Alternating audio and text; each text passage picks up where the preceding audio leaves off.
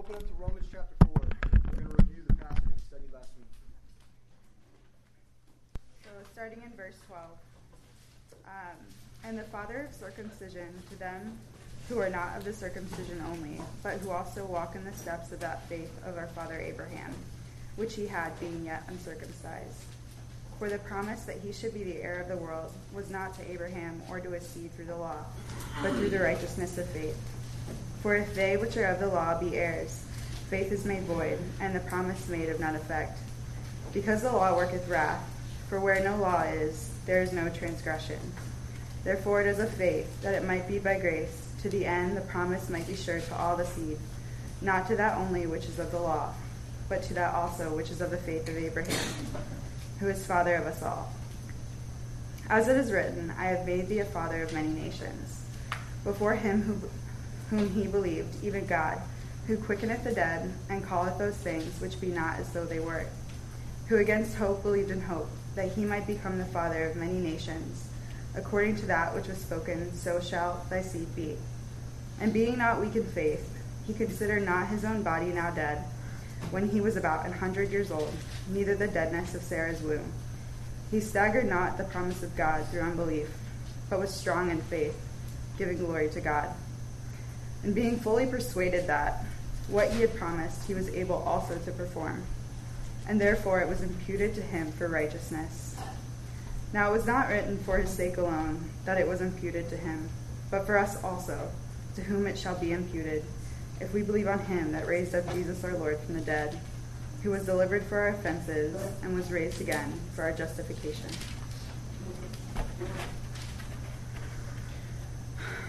Father, Thank you for today, Lord, and just that we all get to come together, God, and worship you, Lord. You're so worth worshiping, God. What you did for us, Lord. It's amazing, God. I pray for all of us in this room, Lord, for our belief that we would not stagger, God, that we would have faith, God, on your Son, Lord. It's good to wake up every morning, God, and know that you finished the work for us, God, because I know, Lord, in my own strength and the strength of all of us in this room, Lord, that we couldn't do it without you, right. God. You did it all for us, God, and that was your plan from the beginning, Lord. And it's the most amazing love story, God, mm-hmm. that we could ever come to know, God.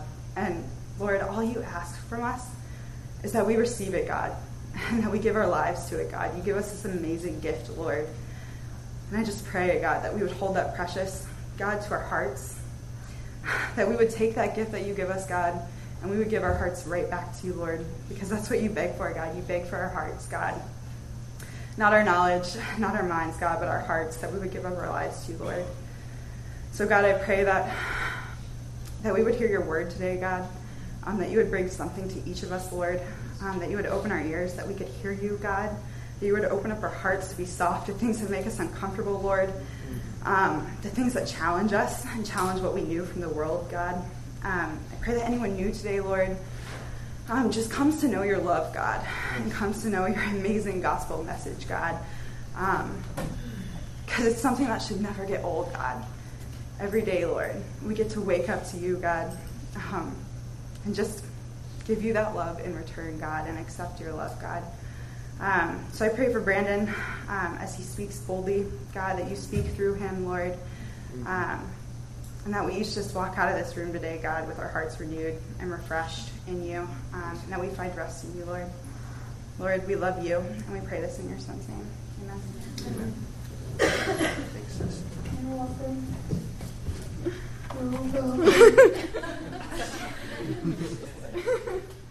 All right. Okay. Wow. We've been in Romans. Uh, hopefully, it doesn't feel like eternity quick because, man, it's been good for me uh, studying it out. Again, Romans is this book that basically uh, is uh, Paul's gospel, right? Uh, if Paul was to write a gospel letter, this would be it. He's laying out for us, uh, he's laying out for the church in Rome uh, what it means to be saved. And we've talked about a lot of stuff so far.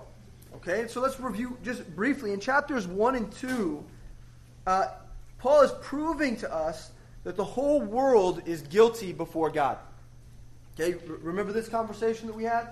Goes something like this uh, You were born into sin. And it doesn't matter whether or not you're religious. It doesn't matter if you were brought up in a particular church.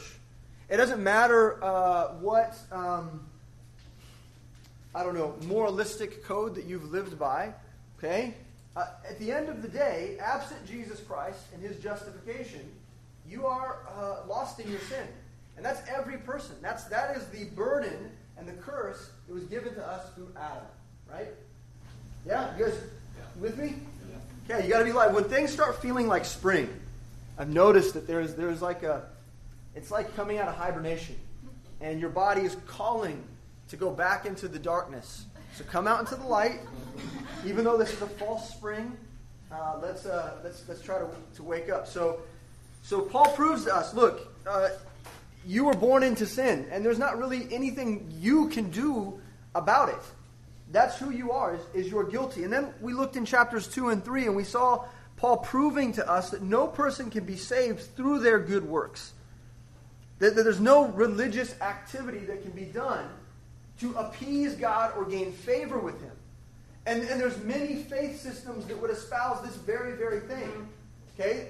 This is what we talked about is the major difference between uh, biblical Christianity and, and really every other religion in the world is that most religions say that there's a series of, of, of laws and activities and things that you must do, associations that you must make if you're going to gain the Father of God. But if we look at the text, if we look at Galatians, if we look at Ephesians, if we look at Philippians, if we look at Paul's argument here in Romans, what we understand is that there's no good works that you can do to appease the judgment and the wrath of God.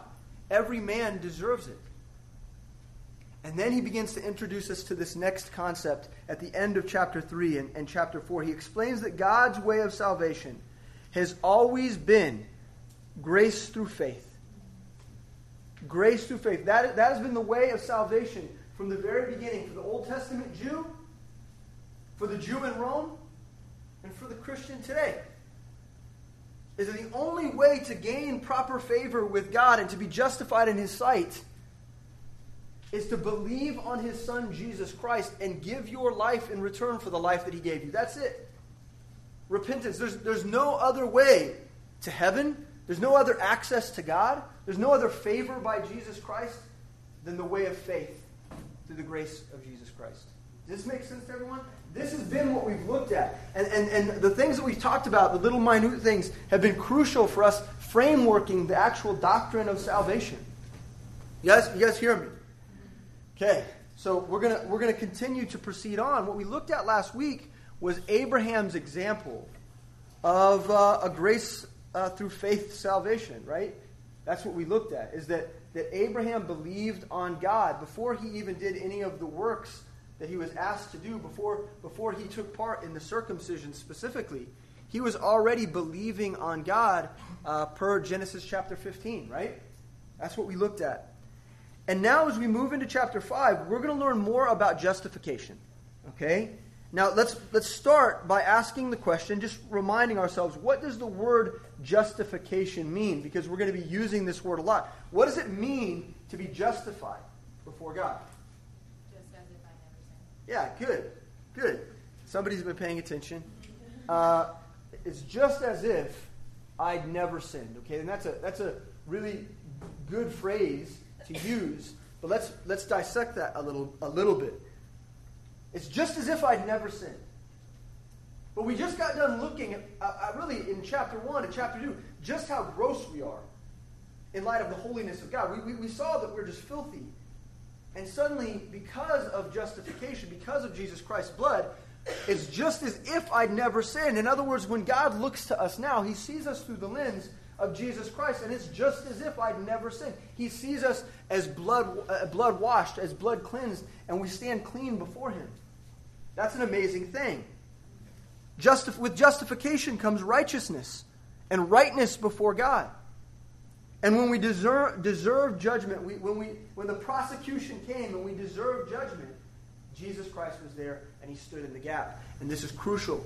Now, here's the important thing to understand is that Paul's explaining in chapter 5 that justification is more than just God's mercy. There's other things that come with being justified that are crucial to our understanding, and we're going to look at those things today. And I, and I need you guys to do the hard work with me here because I've got like four messages. I've got, I've got like, I, I mean, I've got enough content here to get us through uh, at least the remainder of February and the beginning of March. But I'm going to try to get through it much, as much of it as possible. There's going to be a lot of verse references. Some will be up on the screen, some won't. Okay, take good notes, follow with me. We're going to start in verse 1. Are we ready to do that? Okay, by His grace, let's do it. Verse 1. Okay, therefore, being justified by faith, by faith, correct? We have peace with God through our Lord Jesus Christ. So justification justification first and foremost brings one peace with God. Now, I think this is a more important statement than what we give it credit for because it, it, we hear the word peace thrown around a lot. I mean, we pro- it was probably mingled into like all five of the worship songs that we sang this morning. Like the word peace gets used a lot. And we recognize that it's important, but I don't think we fully comprehend the depth of what it means to have peace with God. So, so think about it this way. In our world, it is clear that there's plenty of unrest. Yeah? I mean, the world ain't right. There's something in the matter. There's something broken. And it seems that as I continue to live, I mean, maybe I just get more crotchety, okay, the older I get. But, but as I look out on the world, it seems to me that even from my youth, the world has become more complicated and more vile and more corrupt. And there's unrest in the world. And, and, and this is social, this is political, it's, it's cultural. It seems as though the unrest only continues to grow. And the thing with that is that the solutions that the world comes up with aren't working.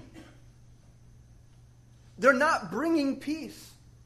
They're only complicating the issue. Do you guys remember the story of Jonah? Have you guys ever read that story?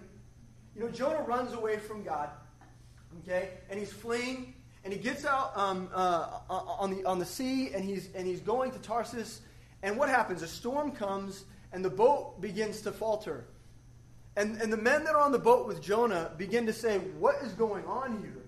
We're going to die." And they're working really hard to save everyone's lives. And what do they do? What do they do? What is their response before before they sacrifice their idols? What do they what do they try to do? Do you remember? Cast lots. They cast lots to figure out who's the who's the sucker that got them into this situation. But before that, what does it say? It says they tried to row harder. You guys remember that? They rowed harder. Their solution to fixing their crisis was that they rowed harder. And it didn't work. That's our world. We're trying to find answers in, in national policy, in tax hikes, in tax reductions, solutions in clothes drives, solutions in recycling campaigns, solutions in war, solutions, solutions in economic sanctions, solutions in building wells in third world countries, and building churches and building playgrounds. And at the end of the day, the unrest seems to just continually grow, doesn't it? And so the issue is that the world has unrest because it belongs to Satan. Satan is a real person, he's a real individual with power and influence. And his solutions are build more churches, fix taxes, clothes drives, wells. Why? Because it distracts from the true peace that can be found in Jesus Christ. Now, also, listen to me. Christians compound the issue a lot of times because Christians don't know what they have in God. They don't recognize that their true peace is found in God. And so what happens is Christians then become involved in politics and they become involved in the worldly solutions. And then they go out to the, to the rallies and they go and, and they do these things and they're trying to find solutions too. Because they've not fully realized what they truly have in Jesus Christ. Do you understand? And the unrest continues. And when the word peace here is used, this peace is like the peace like a, a pardon or, or like um, uh, the end of a war. Through Jesus Christ and through faith, we have peace with God. In other words, when the Bible says that we have peace through Jesus Christ, what it means is that God won the battle, the battle that we created. When we were enemies with God, when we found ourselves in opposition to God, He won out. And when He won the battle over our sin in our lives and He de- defeated sin once and for all in my heart, that is when I found peace. I was no longer at war, I was no longer in unrest. The striving can cease because the world's problems don't appear to be quite as significant once you know Jesus Christ is your friend. When you see that the peace comes through Jesus Christ, all of the drama in the world around us, in our relationships, in our family, in the politics of our world, they don't seem to hold quite as much significance when you know that through Jesus, I have eternal life. That one day all of this will cease. That one day He will provide the ultimate answer. Real peace can come in your life. And that brings us to this important point is that, that the, no, we no longer need to be affected by the unrest of the world or in our families or in our circumstances. We function outside the world systems as agents of peace, peace in us and peace in our message. Philippians chapter 4, verse 6. You're good at this, man. I just want to, I just want to tell you that. You're a great PowerPoint teammate. He's always on it. I don't even have to look over there. I have to look behind me. There it is. Peace in our hearts. Peace in our hearts is, is crucial to living in light of who Christ made us to be. We have to understand this. We have to know it. Be careful for nothing, but in everything by prayer and supplication with thanksgiving, let your requests be known unto God. And the peace of God, which passeth all understanding. In other words, the world isn't going to get it. The world isn't going to get it. I mean, I had a conversation yesterday with a young man at, a, at the coffee shop that I met with who's a, who's a struggling Christian. He's struggling. Because he knows that he needs to commit himself to a local body and be trained up and learn God's word, but yet he has so many plans for his life. And he, but he wonders at the same time why he ha, is it that he has no peace in his heart. He doesn't even understand what Christ has given him in this peace. It's a peace that passeth all understanding.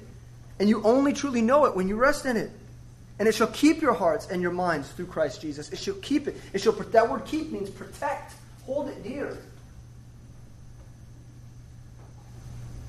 He wants to hold you closely. Your mind and your heart, He wants to keep it that you might have true peace. And so peace is not only in our hearts, but peace is also in our message. Did you know that?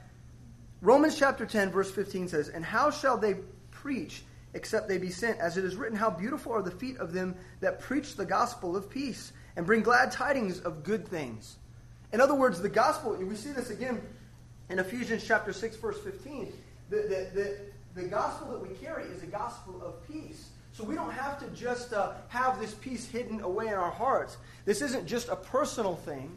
It's also a thing that you can deliver to the hearts and the lives of other people. It's in the very message of the gospel. It's reconciliation as at the heart of the message that we carry. You deliver a, a, a message of peace. Now, is it divisive? Yes. Does it divide people? Yes.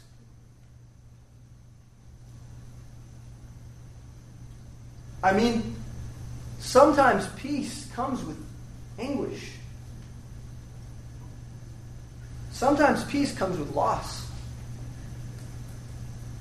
I mean, we read about Abraham, didn't we?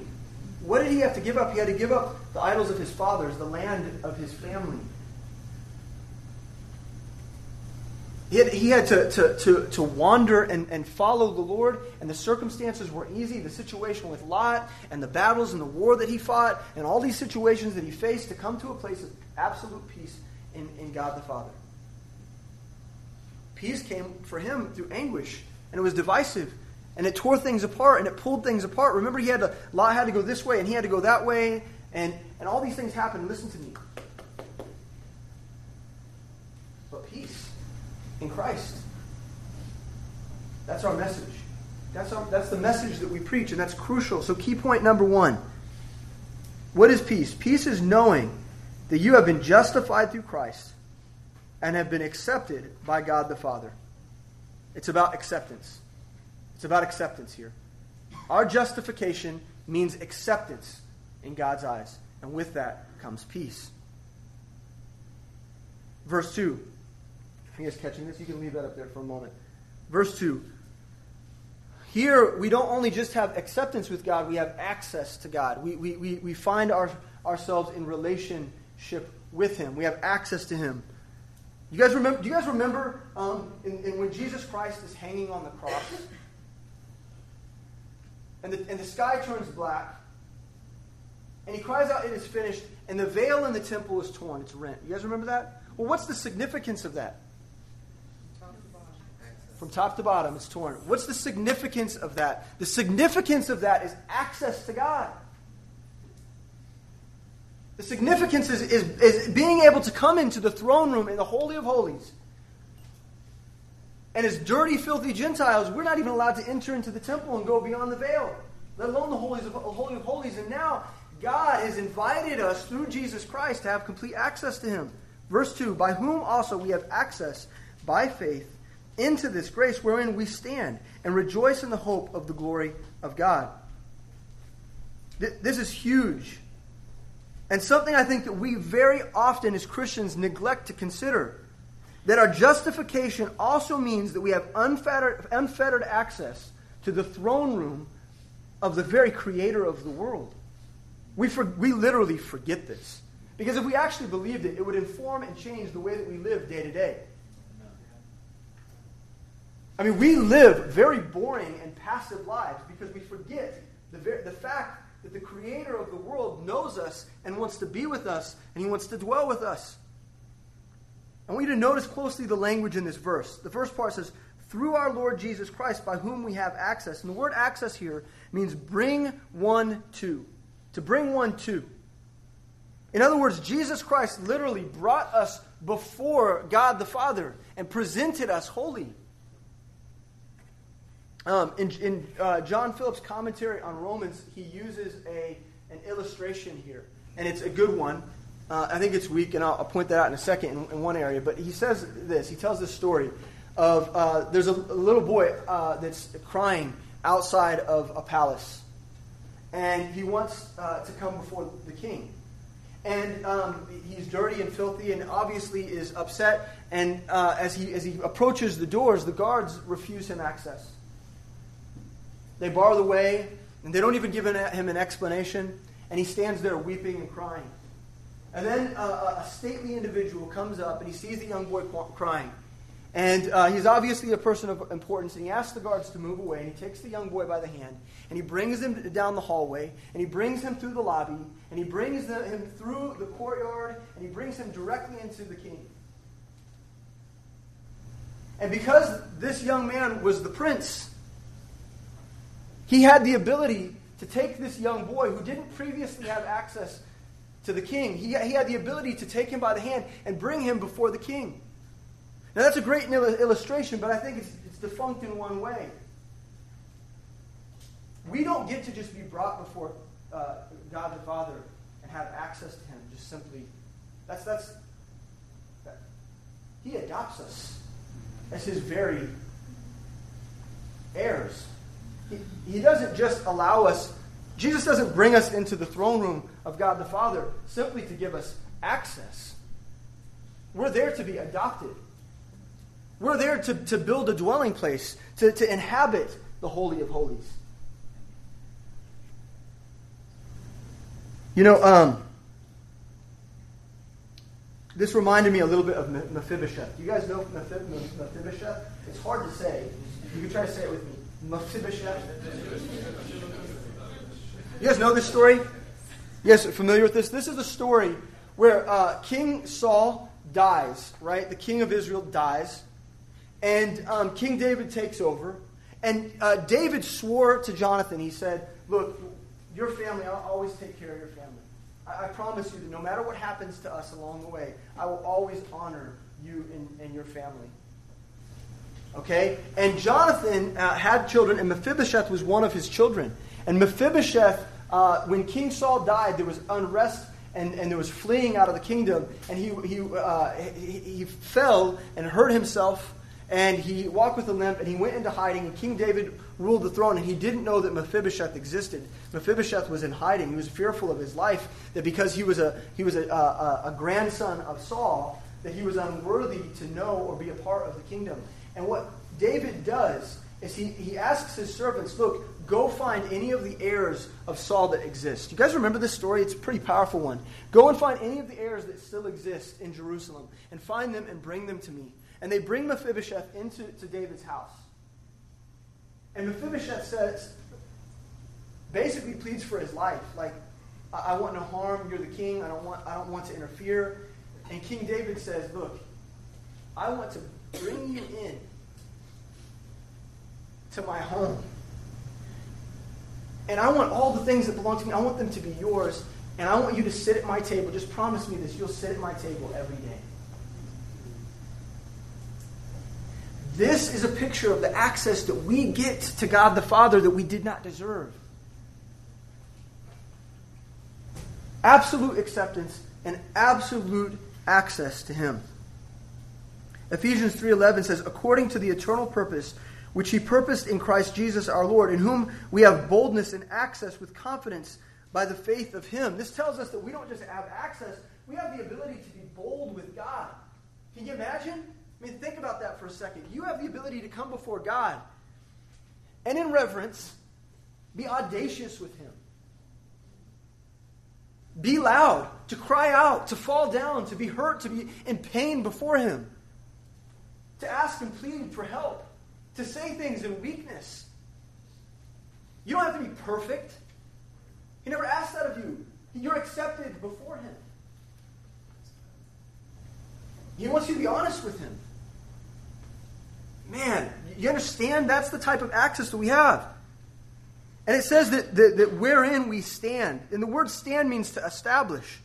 Our access to the Father is no flimsy introduction. When I was, I remember um, one time, Eva and I went to go visit family of hers in San Francisco.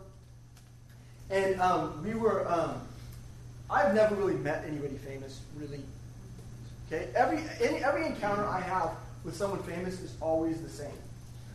Okay, it's always the same, right? So like we're on the beach in Santa Cruz, and Eva knows where I'm going. And uh, I'm hanging out, and there's no one on the beach.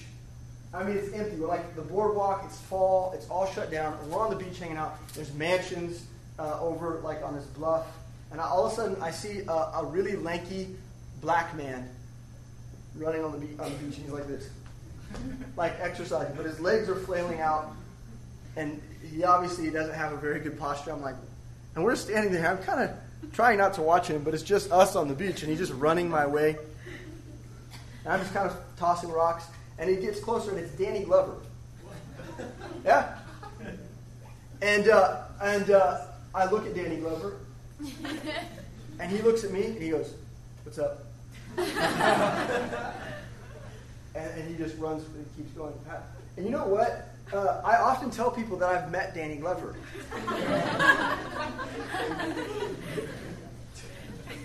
I don't know why I say that. It just seems like like I don't know how else to explain it. Like I bumped into Danny Glover. That's not on the beach in Santa Cruz. That seems like a mouthful. I met Danny Glover. Yeah. Uh, we were at uh, a concert one time, and I stood through a whole set next to Jeff Tweedy of, of another band playing. Jeff Tweedy of Wilco is like right next to me. And I just stood next to him. He's really short. He's like this tall. And I just stood next to him. I met I met Jeff Tweedy. You know how that like you get that twisted in your mind. Like what Jesus Christ does with uh, with us and God the Father. This is no flimsy introduction. This is no passing in the night. This word stand means establish. And in the very throne room of God, we get to dwell in that place. We get, get to, to, to live there and be with Him. We're established with Him forever in fellowship. And the key question for you is this Have you personally reckoned the significance of what it means to have access, direct access, to the Creator of the world? Have you personally reckoned this fact? See, if you understand that, then you would not fear anything. You wouldn't fear anything. You, do you have fears? You know why you have fears? Because you haven't reckoned the fact that you stand in the very throne room of God the Father. That's why you have fear. That's why you have fear. If you understood that, then you would not withhold anything. You wouldn't be reserved. You wouldn't be guarded.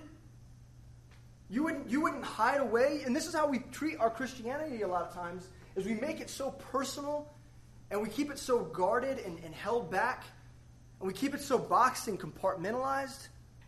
But if you knew that you dwelt in the throne room of, of God and you had direct access to Him, you would, you would have a boldness about you and an openness that declared the fact that you were heir to the throne. I'm not talking about a cockiness. I'm talking about a confidence that comes with knowing that you get to talk to God the Father and He hears your voice on a daily basis. That's what I'm talking about. If you understood that you had direct, direct access to the Creator of the world, then everything would suddenly seem possible, wouldn't it? What are the things that seem impossible to you? What are the things that seem like they could never happen? See, see, when you know God and He knows you, and you remember where your dwelling place is, where you're established, that you stand before the living God, then suddenly all those things that seemed impossible become very possible and you come to expect them. So, so I pray that you would come to a place where you get begin to practice remembering who you are in your justification. Verse 3. Let's talk about the value of tribulation. While our standing in God is perfect, um, our state isn't always perfect. Do you know that? Like, like on our day to day basis, our state with God is not always exactly right. It's progressive in that it changes. One day we are in fellowship and we recognize who we are in God, and the next day we struggle with that, don't, don't we? Let's talk for a moment about, uh, about character. Let's talk about the value of, of tribulation. Verse 3 And not only so, but we glory in tribulations also, knowing that tribulation worketh patience, and patience experience and experience hope. And hope maketh not ashamed, because the love of God is shed abroad in our hearts by the Holy Ghost which is given unto us. Okay, so let's break this down for a second. What this means is that while our justification brings some certainties, acceptance, and access to God, there are some things that aren't certain. And you growing in, in godly character is not a certain thing. you growing in deeper relationship with God and growing to be a mature Christian is not a certain thing. That's something that you have to determine every day. And it says we glory in tribulations. Now listen to me. Tribulation is suffering. Tribulation is suffering. It's difficulty that comes into your life. We glory in tribulation. No, you don't. No, you don't. None of us could read this honestly from a personal perspective because we don't. We avoid tribulation. That's the life that we live. And I'm going to do my best to not preach the message that Sam Miles preached this morning, but that seems to happen a lot. It's an insane statement. And unless you are a person who fully understands the value of knowing God, you, it's one you can't make. You don't know how. Tribulation is suffering. And you know what? It's promised to us in Scripture. If we're living a life as a Christian and we're devoted to Jesus Christ, suffering is promised to us. It's promised to us. Philippians 1 29 says, For unto you it is given uh, in, the, in the behalf of, of Christ not only to believe on him, but also to suffer for his sake. That's given to you. It is given to suffer for his namesake. It's like it's a, it's a gift in which we should glory. Tribulation, see, here's the deal tribulation holds great value. Did you know that when you lose your job? Tribulation, right? Right, right, right. When your family and you aren't getting along, tribulation. difficulty, right? When there's when there's when there's uh, not enough money, or your grades aren't right, or, or something's coming, and, and, and maybe it's a death in the family. Some, sometimes it's an illness. Tribulation comes, and the question is how you respond to tribulation absolutely informs whether or not you're going to have the character of God. How are you going to respond to it? Um, it, was a, it was a couple weeks ago that uh, Sam mentioned a, a, quote from Spurgeon, and it went kind of like this that the, the, the best so, uh, soldiers of, of Christianity were born on the highland of affliction. Very wordy and beautiful. And then, so I started looking at other quotes that Spurgeon has about suffering. I really like this one. Men will never be great in theology until they are great in suffering. See, it's impossible for us to actually grow in our understanding of who God is unless we embrace the fact that He's called us to suffer alongside of Him. And the crazy thing about that in Christianity today, this is so like diametrically different than the way Christians live. Today in Christianity, we do our very best in America to insulate ourselves from any problems whatsoever. And it's really that's at the end of the day, that's why we go to the to the marches and the rallies. It's because we're trying to protect our own. That's why we're in favor of not letting Syrian refugees come into America I'm not getting into that politically, but my point is this that we fear things that are different from us because we're afraid that it'll bring us tribulation and difficulty. And we forget that we have a message and a peace in the gospel. You understand what I'm saying? We fear things and we insulate ourselves and we hide away and we tuck ourselves away because at the end of the day, we don't want to suffer the way that the apostles suffered, certainly. Did you guys forget that every single one of the apostles besides John died? a martyr's death. And these guys turned the world upside down. If we want to be great men and women of God, we have to embrace the idea of suffering. See, suffering teaches the believer to rightly determine that if pain endures and things are lost along the way, I'm still going to trust God. Suffering is a teacher, tribulation is a teacher, and it teaches us to determine that no matter what happens to us, I will still trust the Lord. That's our key point number two. Tribulation teaches the believer to endure and trust God for his outcome. Because too many of us, in order to avoid suffering and not getting our way like babies, we, when, when the tribulation shows up, we're not looking for God's outcome, we're looking for an escape route. We're looking for our best solution. We're not looking for God's outcome in that situation. We're not seeking Him and hoping that He'll work things out. We're looking to, to usurp and move around this tribulation and make an answer for ourselves. And in that, you will always, Christian, listen to me, if you live that type of life, you will always be weak in your faith. Until you can stand and face difficulty head on, waiting for the outcome that God wants you will always be weak in your maturity. This is why tribulation makes us patient. Our patience in the Lord is the outcome, right? It makes us patient. It makes us uh, have the ability to stand and wait on the Lord for His outcome to come, to come and enter into our lives, and to deliver us from the circumstance, and or make a way where there doesn't seem to be one, or or just simply bring us peace. And then it tells us that the experience is developed out of patience. Now, this word experience means proven. means proven. Experience means proven.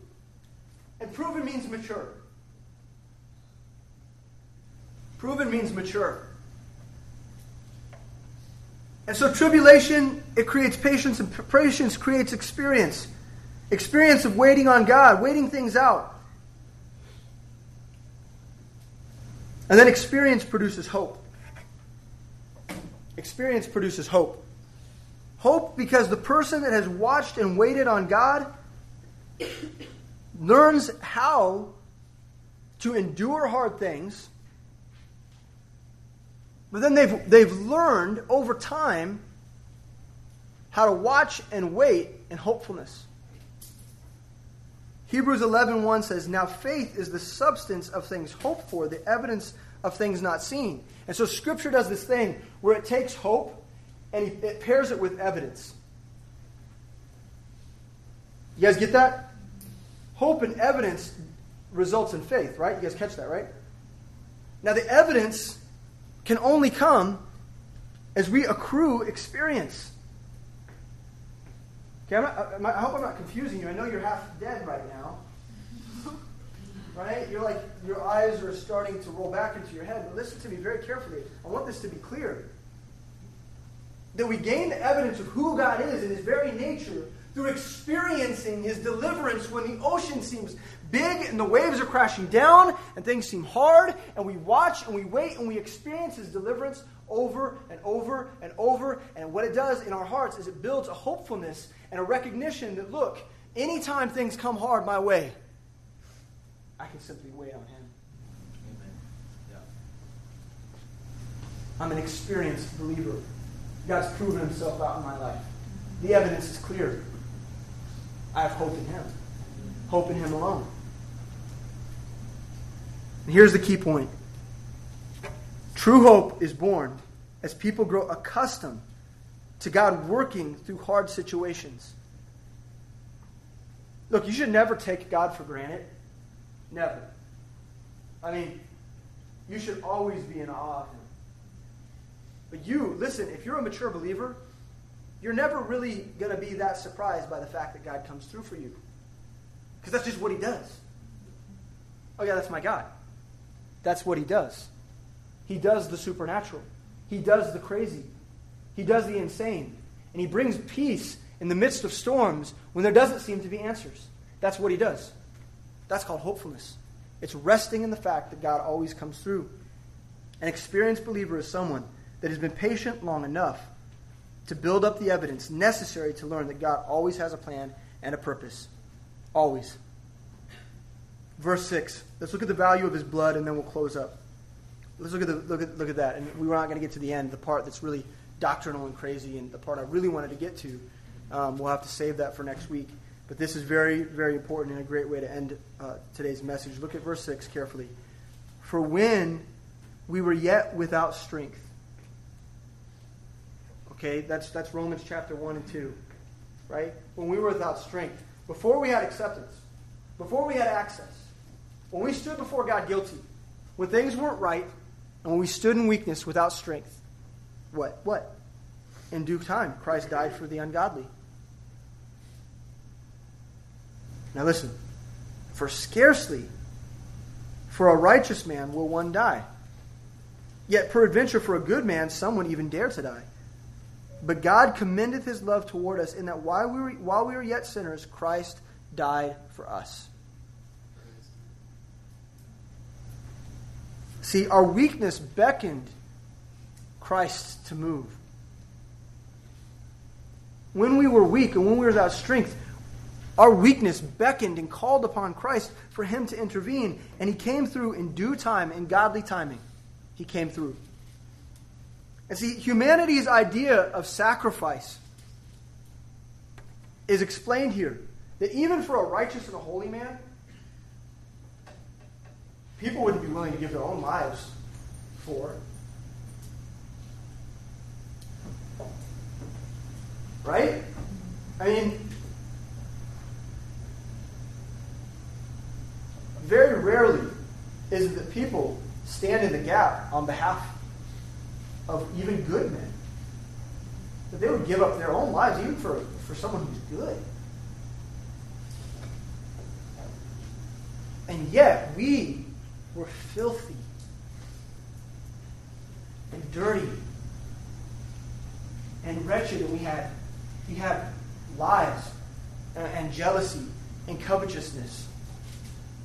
And, and, and we thought evil and vile of people. And, and, and in our hearts was only wickedness continually. And he died for you. He laid down his life for you. See, this is an, a type of sacrifice that doesn't even make sense.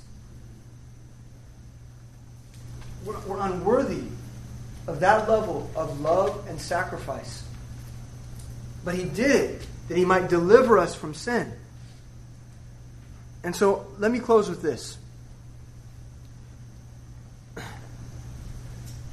There's so many things that we neglect in our faith. We neglect the fact, we forget how weak we are without Him. You know, the reason that we uh, so oftentimes deal with insecurity and depression is because we forget that we're accepted in God. Is that when other people reject you, or you feel rejected even in your own heart, you've projected rejection on yourself, and you've told yourself that you're unworthy? That's what Jesus Christ died for. You are accepted through Him. And we forget that. We forget that.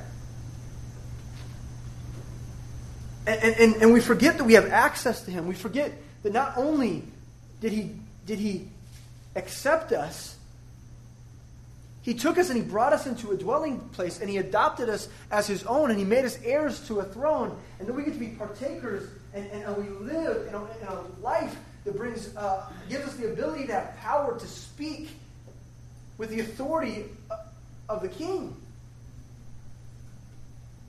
We forget it. We forget it.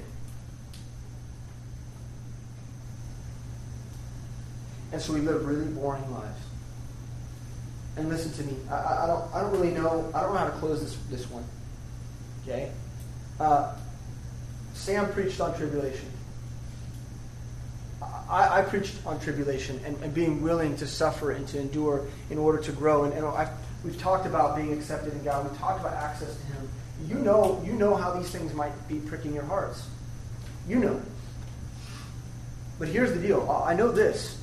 God's calling us to much more than this boring, pathetic approach that we take to our faith. We don't evangelize because we're too busy. We're too busy because we're pursuing things that are worldly. We're pursuing things that are worldly because we don't understand that what we're really called to do is sacrifice and suffer. I mean, we work really hard. We make decisions about our careers. We don't even consider God. I mean, we can't, there's no way we can comprehend the fact that He has suffering for us.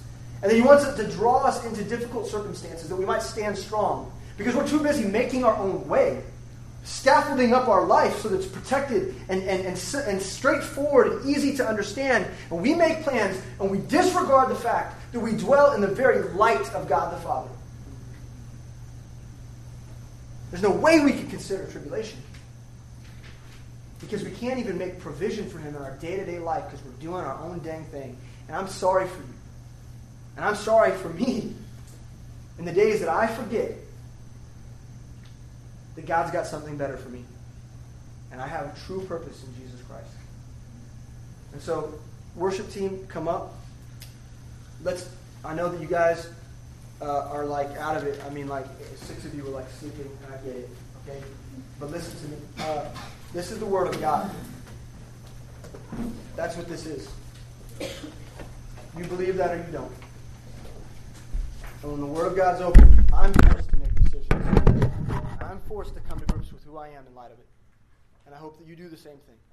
Okay? Let's worship.